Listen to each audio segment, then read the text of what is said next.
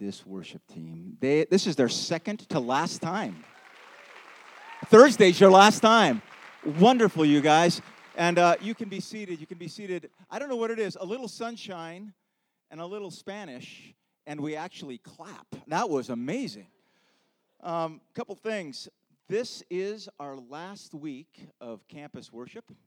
So, uh, yes, yes. So, chapel, Hosanna, and Awake. This is the final week. Thursday, however, our last chapel of the year. Weather permitting, we're outside. So, uh, that, that should be a good one. And uh, that sh- that I last year I remember uh, it was just wonderful. Uh, hear the words of Psalm eight as we continue in worship through the Word. Psalm eight. O Lord, our God, the ma- majesty and glory of your name fills the earth and overflows the heavens. You have taught little children to praise you perfectly. May their example shame and silence your enemies. When I look up into the night skies and see the works of your fingers, the moon and the stars you have made, I cannot understand how you can bother with mere puny humans to pay any attention to us. And yet you have made us only a little lower than the angels and placed a crown of glory and honor upon our heads. You have put humans in charge of everything you've made. Everything is put under our authority, all sheep and oxen and wild animals too, the birds and the fish and all the life in the sea. O Lord, our Lord, the majesty and glory of your name fills the earth. Father, thank you for the beauty of creation. Thank you for creating us. Thank you for loving us so dearly. And would you bless for us as he comes to share with us your word.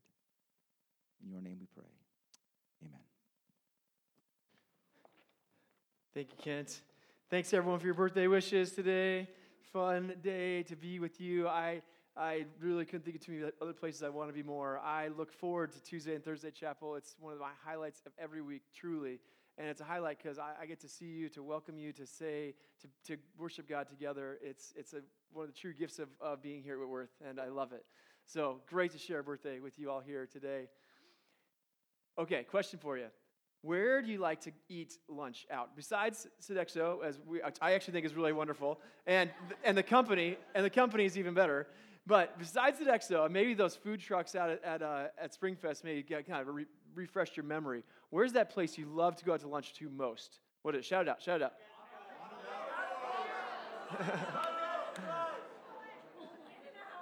Chipotle? All right, I heard a whole bunch of I heard a whole bunch of ro, ro, ro, ro, and Chipotle, which is perfect because Chipotle is my favorite. And I'm glad to hear that some other people in this room have the same uh, excellent, refined palate that I have, that their favorite place is Chipotle.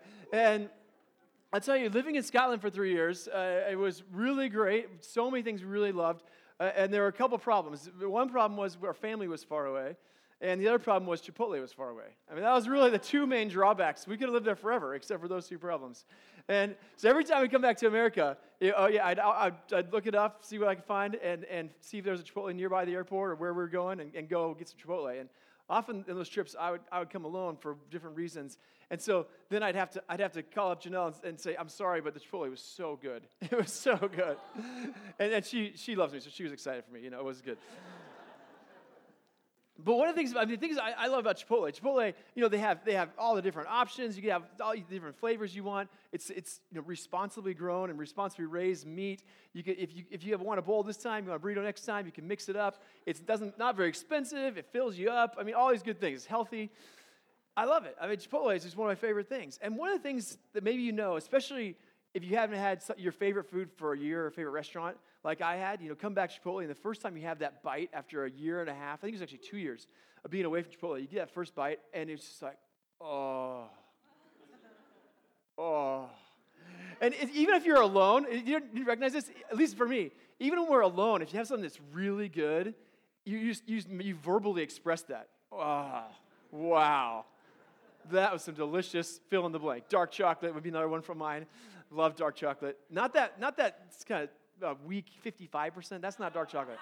seventy percent, that's barely dark chocolate. I'm talking eighty-five, ninety, all right?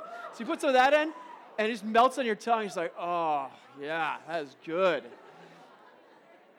when and, and fair trade, fair trade, it's important. So I'm serious. But when, when the funny thing is, that, so if, even by yourself you make that noise. When you're with someone, you do even more, right? You're like, oh, this is such a good burrito. I mean, this is really good. This is amazing. This this oh, this ice cream, this cheesecake, this whatever it is, this steak is so good. This this hummus dip, if you're not if you're not into meat, you know, this, this is. And you you, I grew up in Boulder. We had lots of vegetarians. I'm friends with them. Um, so we we. My sister was a vegetarian for a long time. It's cool. When we when we have something that's so good, we just want to tell someone about it. it this is so good. I mean, you got to try it, or at least just smell it or something. This is so good. And and th- that's just our natural reaction when something's so good. We want to, we we express it because it's so good. And that's what we're going to see today in, in, in our psalm. It was, we come to the close of our series, uh, Encountering Jesus in the Psalms. And we've been living honestly before God, learning that God invites us to be honest in all of our human emotions. And in doing so, we encounter Jesus. And as we as we come to the end here, I want to review the big picture, the big story that we've been we've been journeying through this, this semester and really this whole year. And it starts with, we, we talked with Psalm one, that we are made for being with God. God made us to be with him. Remember, blessed is the person who does not walk in the counsel of the wicked or stand in the way of sinners or sit in the seat of mockers, but his delight is in the law of the Lord, and on his law he meditates day and night. This is what we were made for. We were made to be with God, to journey with God, and then we see our roots go deep and we bear fruit in season. It's good and right for us to be with God. The Catechism says, what is the chief end of humanity? To glorify God and enjoy him forever. This is what we were made for, to be with God, in that glorify him and enjoy him. But as we know, sadly, that's not how it really has worked out, right? Our forefather and mother, and then beyond them, have, have has uh, rejected God, shifted our eyes from God and focusing and trusting and being with him onto ourselves, what we want for us and me, and then not just me, but my people versus your people. And we end up getting all muddled up. And then it didn't stop there. It got worse. It wasn't just one time. It was ongoing shift of focus and allegiance away from God to ourselves. And the world became full of brokenness and sin inside of us. And we see that sin inside of us in our broken morality, impurity, lust, greed, selfishness. The list could go on and on. And we see it outside of ourselves in the structures and institutions and patterns where that sin has been has been ossified in or in around us, where it just happens even without us even noticing it, and we participate in it. The sinful, broken world, inside and outside, individual and communal. And we all look to many places except God. Our allegiance and our focus is elsewhere, and it's here, and it's me, and it's mine, mine. And in this place, we look at our world, look at the headlines, it's pretty easy to feel despair, right? Pretty easy to feel like, man, there's not much good going on. And we've seen that in the Psalms. We've seen the Psalms. The psalmists cry out, ah, this is a mess. Help. And that's when something changes. When something changes, when they cry out for help and their eyes lift off of themselves and they lift up, and all of a sudden, out of despair and the broken world, they lift up their eyes to God. And that's where the whole book of Psalms has been leading us. On sm- small and big ways. And this psalm today is, is a part that shows the picture of the whole, that it's been leading us to lift our eyes off, off the despair, off just me, off the mess, and lift our eyes to God. And when we do, we find in Psalm one forty-five, the result is this overflowing, bubbling out, God, you're amazing! Our eyes will lift up. We can't hold it in anymore. And so Psalm one forty-five is, is, is this conclusion of the book of Psalms. It starts at the conclusion with one forty-five through one fifty that, that actually starts in this psalm that's an acrostic psalm, a, a psalm from A to Z, from Aleph to Tav in, in Hebrew. It's the whole alphabet. Each verse is one letter of the alphabet. The whole alphabet saying God is deserving of praise from start to finish, the whole way.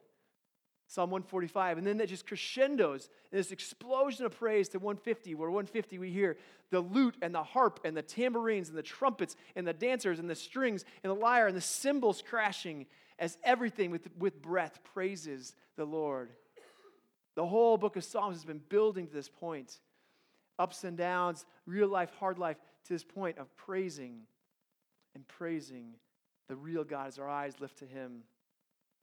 And as we read this psalm together today, I want, I want you to notice one thing about this rhythm. There's a rhythm in Psalm one forty-five, a rhythm of, of who God is and what God has done and our response of praise and of just bursting forth that. God, you're so amazing. God, we praise you. God, this is who you are. This is what you're doing. God, you're amazing. So listen for that as we read it.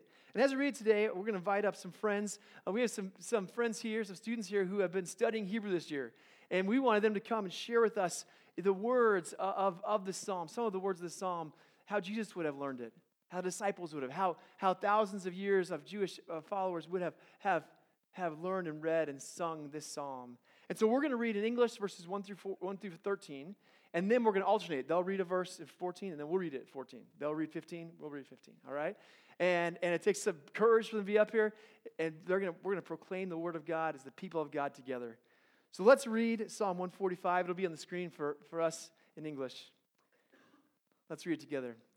I will extol you, my God and King, and bless your name forever and ever. Every day I will bless you and praise your name forever and ever. Great is the Lord and greatly to be praised. His greatness is unsearchable.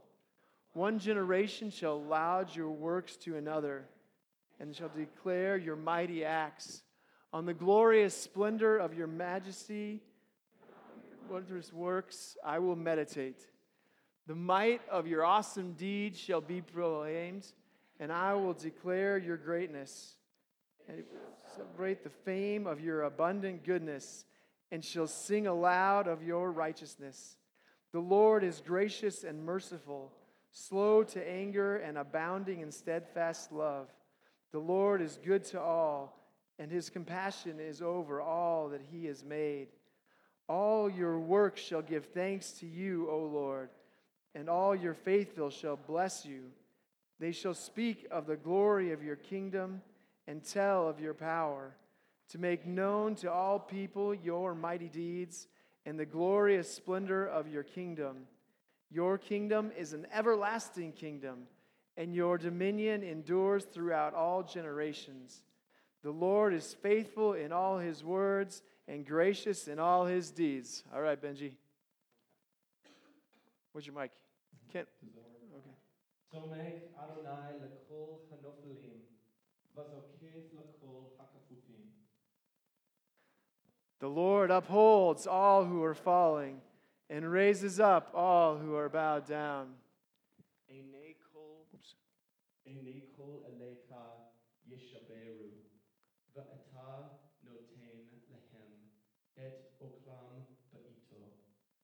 The eyes of all look to you, and you give them their food in due season.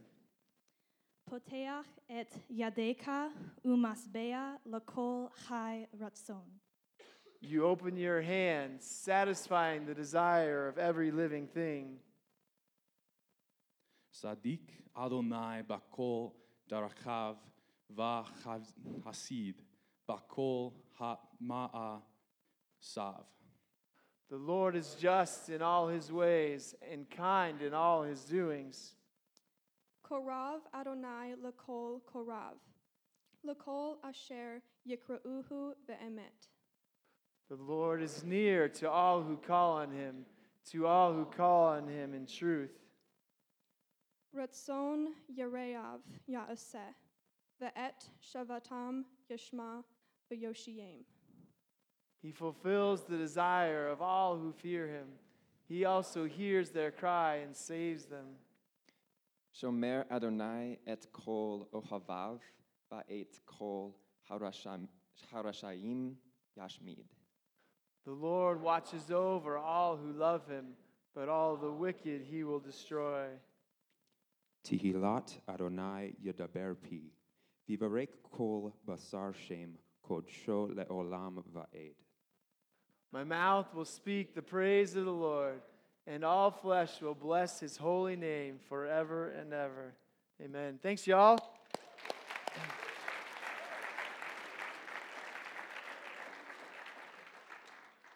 So you see this, you see this, this rhythm in, in, in this calling back and forth of who God is and what God has done. And there's this list in verse, the verses we read in Hebrew there, the, the, this list of, of things that God has done. God is faithful in his words and gracious in his deeds. He upholds and lifts up the fallen. He's the provider. He's just. He's kind. He fulfills desires. He's a rescuer. He watches over his own. He destroys the wicked. These are things that God has done and the, the psalmist has experienced. And these are things actually that we've preached on and talked about and, and touched on this year. As we've seen, you see that these are all the psalms that we've done this year. This list matches up. Things, ways we've seen God has, has come through. And as we hear these things and see these things and think of the, the earlier verses about God's greatness and love and compassion, our natural reaction is like tasting that, that bite of Chipotle for the first time in a year. Oh, God, you're amazing. God, you're incredible. It's, it's let's say it's a little tiny bit like that. But that much, but way better. Way better. God, you're incredible. You're amazing. You've done it. But see, the thing is, we know we don't really glorify God and enjoy him fully like we were meant to still. So we do kind of. We get some. We get a taste. But there was one who did, right? The one we've been encountering. And in John seventeen, when Jesus prays, he says, he says, Father, the hour has come. Glorify your Son, that your Son may glorify you. He said, I have glorified you on earth by finishing the work that you gave me to do. And so Jesus, let's put that list back up there, would you, Brendan? Jesus, he's the one who glorifies God and enjoys him perfectly for us in our place so we can join him in that glorifying and enjoying. And Jesus actually fulfills these more than anybody, faithful in words and gracious in deeds, upholding the fallen. He's providing as God has provided through him, just, condemning evil, kind, fulfilling desires as he says, what do you want me to do for you? Rescuing us from sin and death and evil, watching over his own as the good shepherd, destroying the wicked and evil. Jesus did it. Band, you come on up. Jesus has done this, fulfilled this in us and for us. Jesus shows us. And so when we, with the psalmist, think about who God is, we think about not just our own experience, well, that's important too. We think of who God, how God has revealed himself in his work and history, and we think most of all who, how God has revealed himself in Jesus. This is the God, the mighty, powerful, loving, faithful God who we know and, and talk to and enjoy. And this is the God that when we understand how good he is, understand how loving he is, how faithful, what he's done in our lives, in our world, in Jesus, our only Our reaction is to say, oh, God, we praise you. Let's stand and do that together.